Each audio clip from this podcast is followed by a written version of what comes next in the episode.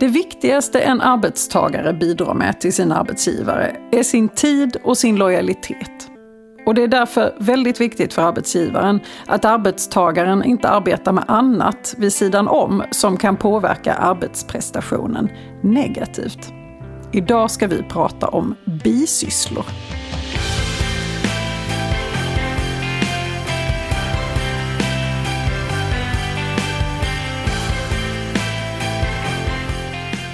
Hej och välkommen till Arbetsrättspodden. Podden för dig som verkar inom HR eller hanterar personalfrågor i din vardag. Jag heter Emelie Svensäter Jerntopp och arbetar som advokat inom arbetsrätt här på Vinge. Och med mig idag har jag min kollega Karin Gynnestedt som också arbetar på vårt Malmökontor. Hej Karin! Hej Emelie! Vi ska prata bisysslor idag. Det är någonting som vi får en del frågor om löpande och det finns en del punkter här som vi kan reda ut, tänker jag. Det kan bli bra tror jag. Absolut, det tror jag också. Vad härligt. Vad menar egentligen en arbetsrättare när man pratar om bisysslor? Jo, men vi arbetsrättare använder oss nog generellt av ett ganska brett begrepp när vi pratar om bisysslor. Hur menar du då? Jo, men en bisyssla kan vara all verksamhet som sker vid sidan av den eh, ordinarie anställningen och som inte kan hänföras helt och hållet till privatlivet. Och det skulle kunna vara en annan anställning, det kan vara ett ideellt engagemang eller att driva en egen firma. Och bisysslor kan vara avlönade eller oavlönade och de kan vara av tillfällig eller mer permanent karaktär. Ja, men det känns ju ändå väldigt brett. Ja, men absolut. Ska vi se om vi kan hitta några exempel på bisysslor? Jo, men det ska vi nog kunna lösa. Eh, för en bisyssla kan till exempel vara att man arbetar ideellt för en förening med allt från idrott till välgörenhet. Och det är ju inte alls ovanligt måste Nej, jag säga. Nej, precis. Vi har ju ändå ett ganska starkt föreningsliv här i Sverige, så det är väldigt många som engagerar sig ideellt på det sättet. Men en bisyssla kan också vara att man har ett extrajobb vid sidan av sin ordinarie anställning. Till exempel att man jobbar i en butik på helgerna eller att man leder ett eh, gympass på kvällarna. Och det tycker jag också har blivit kanske lite vanligare. Just det här att man, man, man har ett engagemang någonstans och man väljer att eh, göra det eh, kanske lite mer på ett professionellt plan också. Att man, har, man brinner lite för någonting och då vill man leda gympass till exempel? Ja, men absolut, det är min uppfattning också. Att det är faktiskt ganska vanligt att man gör det, framförallt för att man tycker kanske det är roligt eller det, man får utlopp för ett intresse. Men i många fall så är det faktiskt också någonting, ett sätt att få in lite extra pengar. Eh, så det är inget ovanligt. Bisyssla kan också vara att man eh, startar en egen verksamhet vid sidan av sitt ordinarie jobb. Eh, och det kan ju till exempel ja, men vara någonting man tycker är väldigt kul eller en verksamhet man tänker att man kanske ska jobba mer med framöver. Men under uppstartsfasen så jobbar man eh, med det vid sidan av sitt vanliga jobb.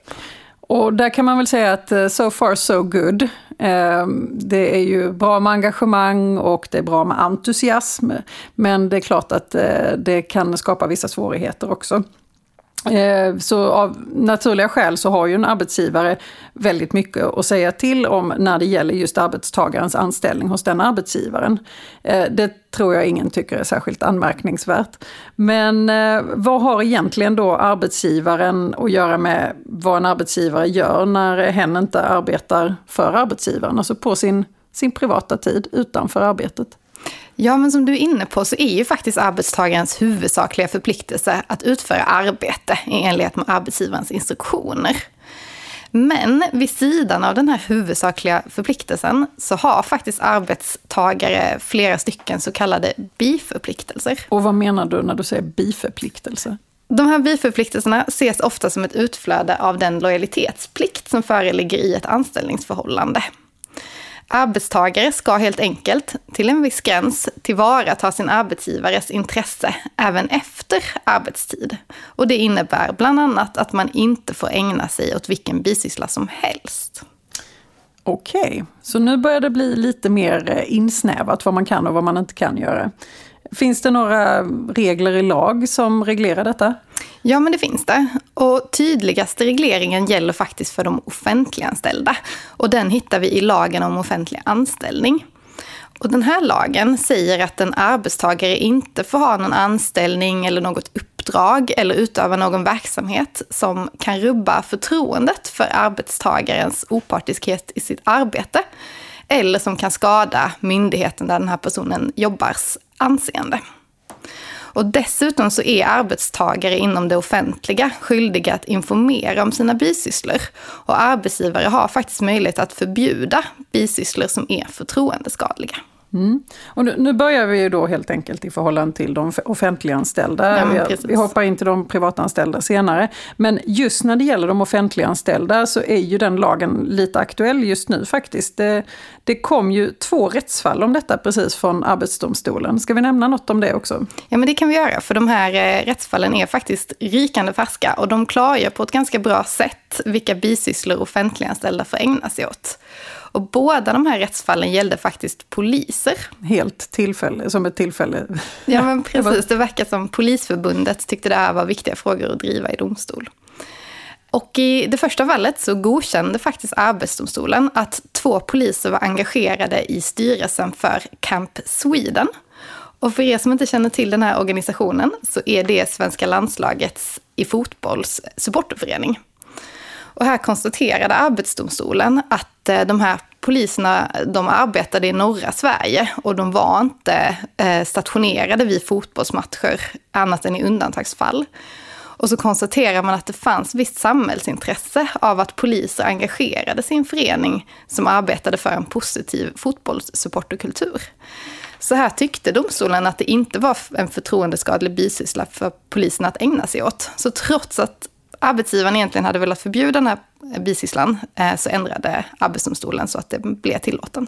Och hur gick det i det andra fallet? I det andra fallet var det faktiskt samma utgång. Arbetsdomstolen godkände bisysslan. Och här var det fråga om att eh, en polis ville sitta med i fullmäktige för ett andelsägt försäkringsbolag. Och det såg man inte heller några direkta problem med, så den godkändes faktiskt. Så trots att det finns då en tydlig lag som, säger, eh, som begränsar möjligheterna till bisysslor så är det ändå så att eh, man kan inte med automatik förbjuda det som arbetsgivare även ifall man är offentliganställd. Nej men precis, man måste alltid göra en noggrann bedömning i det enskilda fallet. Okej, okay, men då har vi pratat om just lagstiftning eh, och där finns det ju då uppenbarligen regler för statligt anställda. Men eh, kan det även finnas i förhållande till kollektivavtal? Ja, men det här är ganska vanligt att man reglerar i kollektivavtal. Eh, och I kollektivavtal som gäller för kommunanställda så finns det ganska ofta detaljerade regler om vilka bisysslor som är tillåtna. Och här liknar reglerna ganska mycket det som gäller för statligt anställda enligt lag. Men även i väldigt många kollektivavtal för privatanställda tjänstemän så finns det regler om bisysslor. Och en väldigt vanlig formulering det är att man säger att tjänstemän inte får åta sig uppdrag eller bedriva verksamhet som kan inverka menligt på tjänsten.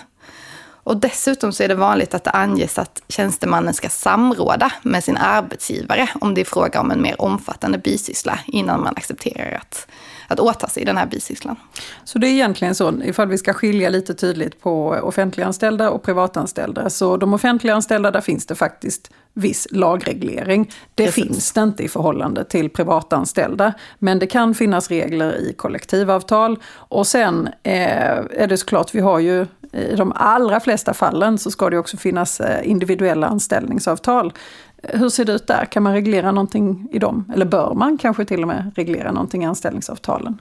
Jo, men det är såklart möjligt att avtala om arbetstagares eh, bisysslor så länge det inte är fråga om helt oskäliga avtalsvillkor. Och det är faktiskt ganska vanligt. Och som du är inne på, Emelie, så, så kan det ju faktiskt vara bra att klargöra vad som gäller Eh, i det individuella anställningsavtalet. Så i många fall så är det en ganska bra idé. Ja, och vanligtvis så skriver man då helt enkelt att eh, man ska inte ha bisysslor, som man ska ägna hela sin arbetstid etc. och det får inte påverka menligt. Men Eh, är det så att man vill göra någonting sådant så ska man prata med sin arbetsgivare helt enkelt och få det klargjort så att det är okej. Okay. Precis, för att en arbetsgivare kan ju faktiskt eh, alltid samtycka till att man ägnar sig åt en bisyssla som kanske har lite större omfattning eller liknande.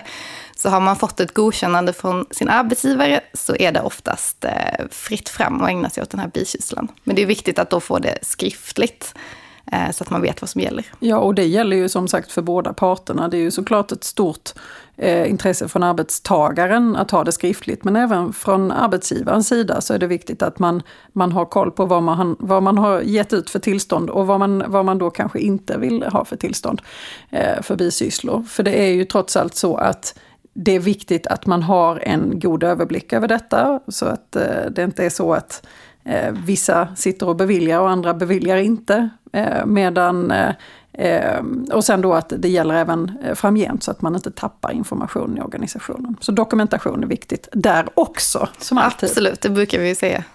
Men som sagt, om det då inte finns någon reglering i lag, kollektivavtal eller anställningsavtal, vad gäller då?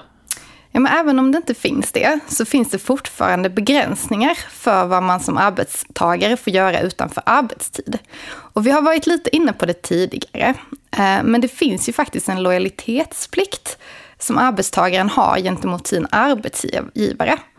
Eh, och den här lojalitetsplikten gäller oavsett vad som står i lag eller avtal, utan den liksom finns eftersom det finns ett anställningsförhållande. Det innebär att det alltid är förbjudet, om inte arbetsgivaren då samtycker, att till exempel ägna sig åt konkurrerande verksamhet vid sidan av sin anställning. Det är ju någonting som väldigt tydligt kan skada arbetsgivaren såklart. Ja men precis, och därför får man som utgångspunkt inte ägna sig åt det. Eh, och ett exempel kan ju vara att om man jobbar som programmerare på ett dataspelsföretag på dagen så får man som utgångspunkt inte gå hem och sätta sig och programmera egna dataspel som man sen säljer på kvällarna, för då konkurrerar man ju med sin arbetsgivare. Och vi som jurister här på Vinge, vi får ju inte ägna sig åt affärsjuridisk rådgivning utanför vår anställning hos Vinge. Nej, det tycker jag är dåligt. Precis, för det, det konkurrerar ju direkt med vår arbetsgivare, så det är inte okej. Okay. Och lojalitetsplikten innebär också att eh, bisysslor inte får inverka negativt på ens vanliga arbete eller äventyra arbetsgivarens intresse. Och det kan ju till exempel vara så att man har om man har väldigt omfattande bisysslor som tar väldigt mycket tid i anspråk, så kan ju det få negativ påverkan på det arbete man utför för sin arbetsgivare. Eh, och då innebär lojalitetsplikten att man inte ska ägna sig åt sådana bisysslor. För det, det ska man också tänka på, även ifall det då inte finns någon uttrycklig lagreglering kring det. Men vi eh, som, som säger just det här, men tanken är ju att eh, vi har ju till exempel en arbetstidslagstiftning som vi ska ta hänsyn till. Eh, och den är utformad på ett sätt så att man ska kunna få skälig både dygns och veckovila såklart. Men om man eh, har en, eh, en setup som innebär att först jobbar man 100% åt en arbetsgivare och sen så går man och jobbar 100% åt någon annan, då blir det inte så mycket vila där. Och då har man egentligen som arbetstagare en skyldighet att se till att man får tillräcklig vila mellan sina arbetspass helt enkelt. Ja, precis. Men det verkar alltså som att det finns begränsningar för tre slag av bisysslor. Vi har först och främst förtroendeskadliga bisysslor. Vi har arbetshindrande bisysslor och sen har vi konkurrensbisysslor. Ja men precis, och jag håller med om din uppdelning här. Eh, förtroendeskadliga bisysslor, det gäller ju egentligen huvudsakligen för offentligt anställda. Men i vissa fall så skulle det kunna vara aktuellt även för privatanställda. Och det här förbudet mot arbetshindrande bisysslor och konkurrerande bisysslor, det gäller generellt. Eh, men som vi har varit inne på så ska man ju komma ihåg att en arbetsgivare kan alltid samtycka till den här typen av bisysslor. Och då eh, finns ju inget hinder mot att eh, utföra dem. Och därför brukar vi alltid rekommendera att arbetstagare som vill ägna sig åt någon bisyssla ska föra en dialog med sin arbetsgivare. Eh, för finns det någon möjlighet att det skulle kunna vara fråga om konkurrerande bisyssla eller om det överlappar arbetsgivarens verksamhet så är det oftast bäst att ha pratat om det här så att man är överens om vad som gäller. Det tycker jag var en bra avslutning. Tusen tack Karin. Ja men tack så mycket. Dagens gädda Tänk på att även när det gäller bisysslor och eh, när man ger tillstånd till att eh, en arbetstagare kan ägna sig åt någon typ av bisyssla, se till att dokumentera det och vara tydlig med vad som faktiskt gäller. Och det är även viktigt att man ser till att man är konsekvent eh, så att man inte missgynnar någon arbetstagare framför någon annan.